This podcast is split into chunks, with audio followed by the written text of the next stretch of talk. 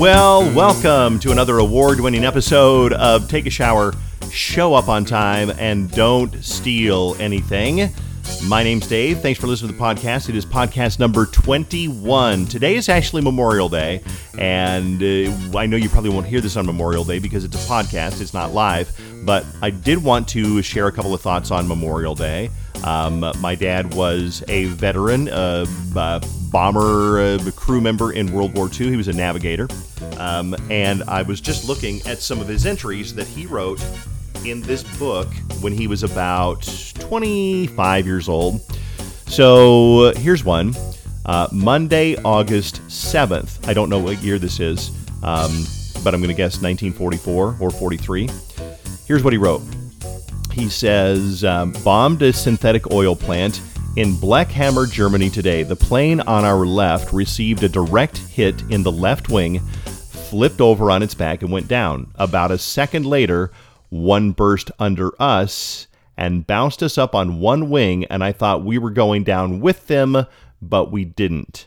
Number two, which means the number two engine. Number two did some smoking for a while, though. Some Me 109s, that's a German fighter, shot some rockets, but didn't hit us. Uh, another one. So let's just um, let's just grab one here. Um, uh, let's see. July 25th, Tuesday. Took a sailboat ride and went swimming.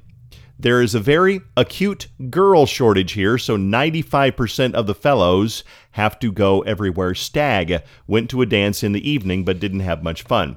So isn't it funny? It's, it's like one day he's risking his life and close to dying. Next day he goes to a dance. He goes sailing. Uh, another one. Uh, bombed marshalling yards at Bucharest, Hungary today. I flew as the nose turret navigator in the lead plane. I hit the target all right, but navigation wasn't very good. Got in flak over Sarajevo, where we had no business being. I don't think anyone was hit. It'll take me a while to live down my share of the blunder, though. Good, I wasn't the lead navigator. The next day, took off to bomb an oil refinery in Budapest, Hungary, but had to come back because flaps on the plane wouldn't retract. I have been in the Army three years, sure never expected to be here this long when I got drafted. Isn't that interesting? I mean, he goes on and on. There's, you know, just pages and pages of entries. You know, back in World War II, they had no idea when it was going to end. And apparently, I think a lot of Americans thought the war was going to last just a few months, maybe a year. Um, but of course, it ground on for about four years. Last one, here's Friday, July 7th. I dropped bombs on Germany today. It was a common procedure for navigators to watch the lead plane in the formation, and if their bombardier still hadn't dropped their bombs after the lead bombardier had dropped his, the navigator was to hit the toggle switch and drop them. We bombed a synthetic oil plant. We were in flak, those are bombs that explode in the air that are meant to take out airplanes, for 14 minutes and lost two planes. I saw six parachutes open when one B 24 went down. We got six holes in our plane. One missed me by about a foot and hit a hydraulic line, which sprayed the nose compartment with hydraulic fluid. We were in the air for eight and a half hours, and this just goes on and on and on. It's a big book of um, you know his life and and uh, I don't know. Just for Memorial Day, I thought that was kind of appropriate to read part of that. Um, but we're going to talk about some other stuff too. Um, what are we going to talk about? We're going to talk about fidget spinners really quickly. Uh, thanks to my buddy Nate, who actually works in special ed. And he said that uh, he wrote me an email that said that um, he listened to last week's podcast. he said that fidget spinners really aren't what most kids with special needs or ADHD need. And for kids that don't have ADHD, they're just kind of an excuse to not do your work or your homework and sit there and play with your fidget spinner rather than do your math homework. So, hey, you know what? They're fun, they're a toy, whatever. Um, when you were a kid, what did they have? Gigapets? Tamagotchis? What did they have when you were a kid that distracted you? Uh, Carson had the Kendama, and they kind of came and went within a year or two. They're still around, but they're not popular like they were. Uh, the Kendamas were the thing with the ball on the string, and they had two little cups on on the handle, and you would try to catch the ball in the cup or on the handle. Remember those? Uh, when I was a kid, we had uh, they called them clackers or or wacky clackers. They were two plastic, hard plastic balls about the size of a of a peach or smaller than that, I guess about the size of a golf ball, on a string, and then you would swing them and make them clack. Of course, they'd bruise the hell out of your arms, and they'd hit you in the hand at full speed, and they were not a lot of fun. But um, those were, I guess, probably every generation has its thing. Uh, and uh, there's a little bit about it on the Facebook page. Uh, Facebook uh, under Take a Shower, Show Up on Time, and Don't Steal Anything. Okay, had to share this story with you before we get to the chapter of the book today. Uh, the the story that I heard is really interesting. I read this in uh, uh, on the New York Post uh, online this morning that rich men from New York they go to the Hamptons in the summer. They go to the Hamptons and hang out. And I guess the Hamptons are beautiful and they're full of rich, beautiful people, men and women. And what do beautiful people do uh, when they get together? They hook up. Well, hell, ugly people do it too, but it's more fun to think about the beautiful people hooking up. Well, that's what they do, I guess, in the summer in the Hamptons. Uh, single people and maybe married people hook up. So here's what men are doing before they go to the Hamptons. If they're wealthy, they are getting a vasectomy so they don't accidentally get some hookup or some fling pregnant. Why is it that important? Well, think about it. If you're a millionaire and you're going to the Hamptons for the summer or to spend a couple of weeks, um, you don't want to give away thousands and thousands of dollars a month in child support to somebody who intentionally or maybe unintentionally got pregnant. Guy tells a story. He's like, Look, I'm rich. Um, I hooked up with a girl in the Hamptons. I used a condom. And afterward, she went in the bathroom. I guess she took the condom with her. Well, you know what's coming next. She was in there for a long time, he says. So he went in, opened the door, went in. There she was sitting on the toilet trying to put the contents of the condom in her vagina. And uh, of course, he freaked out. He made her take a shower. He made her wash, uh, rinse, repeat, shampoo, whatever it is. And uh, but after that, he realized, you know what? I'm not going to take a chance with this because as it's 2017.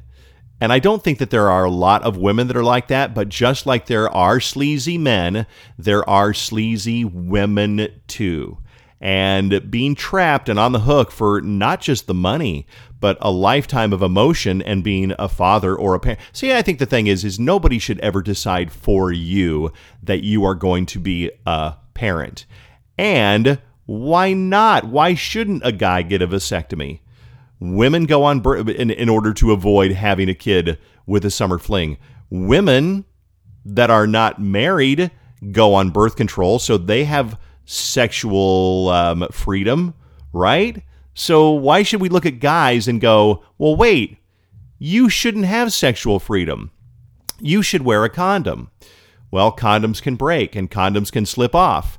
Um, so I don't know, but it's funny because the women on Twitter that were talking about this were just bashing these guys, and I thought, I don't, I don't really get it. Is it just because it's really fashionable to bash men for any reason whatsoever, or do they have a point? And I haven't figured it out, so you tell me. Is it fashionable to just bash these guys for getting a vasectomy? Because it is kind of sleazy because they're going there to have sex. But hey, let's face it, they're meeting women that are going there to have sex too. So, uh, what's wrong with protecting yourself from an unplanned pregnancy? It's responsible when a woman does it. Well, why can't we say it's responsible when a man does it too? Here's the question um, what about in 10 years or three years or eight years when he wants to have kids? I guess he's got to get it reversed. That sounds like a lot of trouble. So that was, uh, I thought that was an interesting thing today. It was kind of funny because um, I know you're going to laugh at me, but I got my brows done today. They call it a guy brow.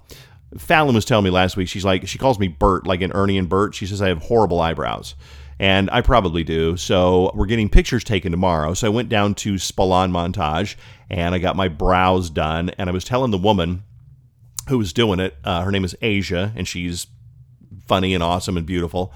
Um, I was telling her about this story, and we were both kind of laughing about it. And she said, Well, is it gross of the guys to do that? And I said, I don't know. Anyway, um, yes, had the guy brow thing done today. When I was probably about 18 or 19, I used to take my electric razor and shave between my eyebrows to get the unibrow off. Now, you can imagine how freaking unattractive that would be when I started growing razor stubble between my eyebrows. So, my friend Lori, one of these friends that I've known forever, and Susan is not jealous about her at all because Lori and I we're we're absolutely friends and nothing else and never have been. Lori said, "You can't do that. You look like shit. You got to pluck pluck those. Don't shave them off. Pluck your eyebrows out." Oh, really? I had no idea.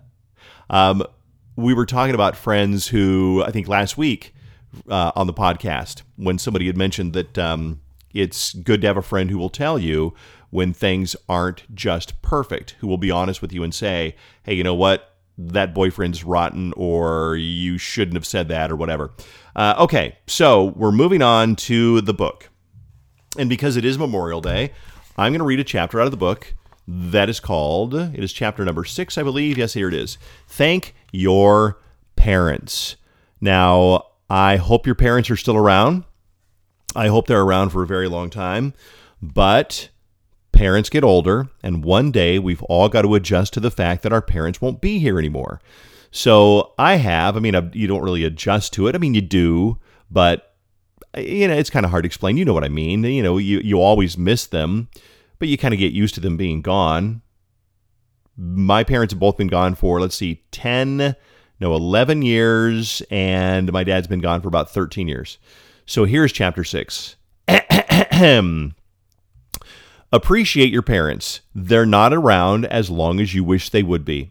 My mom and I were pretty cl- my mom and I were pretty close when I was growing up. By pretty close, I mean I was a complete mama's boy. She spoiled me rotten and I considered her one of my best friends, right behind my cigarette and booze providing buddy Scott. That is true. Scott was my best friend, always kept me in the booze and the cigarettes when I was a kid. Uh, my dad and I weren't close when I was a kid, mostly because he was the old fashioned and strict sort of parent, and I was a little asshole. I can count on one hand the number of times that my dad spanked me, but if he'd done it once a day, I tell you today, I would have deserved it. Dad was my Boy Scout leader, taught me how to shoot a gun, and made me help butcher chickens every 4th of July when all the other Americans were splashing around in a lake and having a picnic. Growing up with a dad who made me work was a giant pain in the ass, and I completely hated it. I spent countless hours avoiding my dad by playing my Kiss records in my room, hoping he wouldn't come and find me. I swear I could hear the sound of his cowboy boots approaching my room, even over the sound of Detroit Rock City. The door would open without a knock. My cue to, quote, turn that noise down, unquote. He would say, I got a whole lot of wood up on the hill for you to cut up.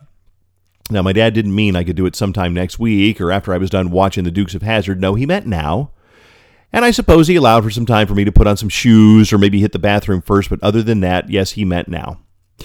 I swear he'd come up with meaningless work just so I wouldn't get in the habit of sitting around too much. If he found me watching television, he'd send me out to the hill behind the house to pick up sticks to use for kindling for the fireplace. Now, this was a totally unnecessary job because we already had a seven story stack of kindling. If I wanted to go fishing with my buddies, he made me do some mundane chore first. Sure, you can go, he'd say, but there's a whole garden that needs weeding first. When I was about 20 years old, I moved to my own apartment and it was bliss. No more wood splitting or chicken plucking or weed pulling Saturdays for me. No more answering to the old man. I remember he was a little sad when I put my last load of stuff in the car and told him goodbye, but I didn't care much. I was free. Over the next 20 years, I noticed something. A lot of people are lazy. They do just enough work to keep them from getting fired. Now, this whole work ethic thing that dad taught me started to pay off. While a lot of my coworkers muttered things like, they don't pay me enough to do that, or that's, my, that's not my job, people came to me to get things done because they knew I'd probably do it. Not only that, but I was pretty likely to do it right the first time. Mark Twain once said, When I was a boy of 14, my father was so ignorant I could hardly stand to have the old man around. But when I got to be 21, I was astonished at how much the old man learned in seven years. Hey, it's the same with my dad and me. All the work and responsibility that I hated as a kid prepared me to succeed in life. Before I got a chance to thank my mom for spoiling me rotten, she so slowly got dementia. And by the time I realized I wanted to thank her, she barely knew who I was. Um, hold on. Oh, there we go. I hope somehow she knew how much I loved her and appreciated all she had done for me. About a month before my dad died, I thanked him for all the things that he had taught me and for all the time that he'd spent me with spent with me when I was a kid. Dad was a man of few words. You're welcome was about all I got out of him, but that was enough. I'm glad I got to say it. So that's the end of chapter six. Thank your parents for what they do. All right, uh, we're about wrapping it up. Um, I do want to touch on one more thing. I thought this was interesting the exterminator scam that's going through our neighborhood right now. Uh, these fake exterminators, or maybe they're real, but they're really shoddy. They knock door to door and they want to do extermination in your house. And I looked, it just seems shady.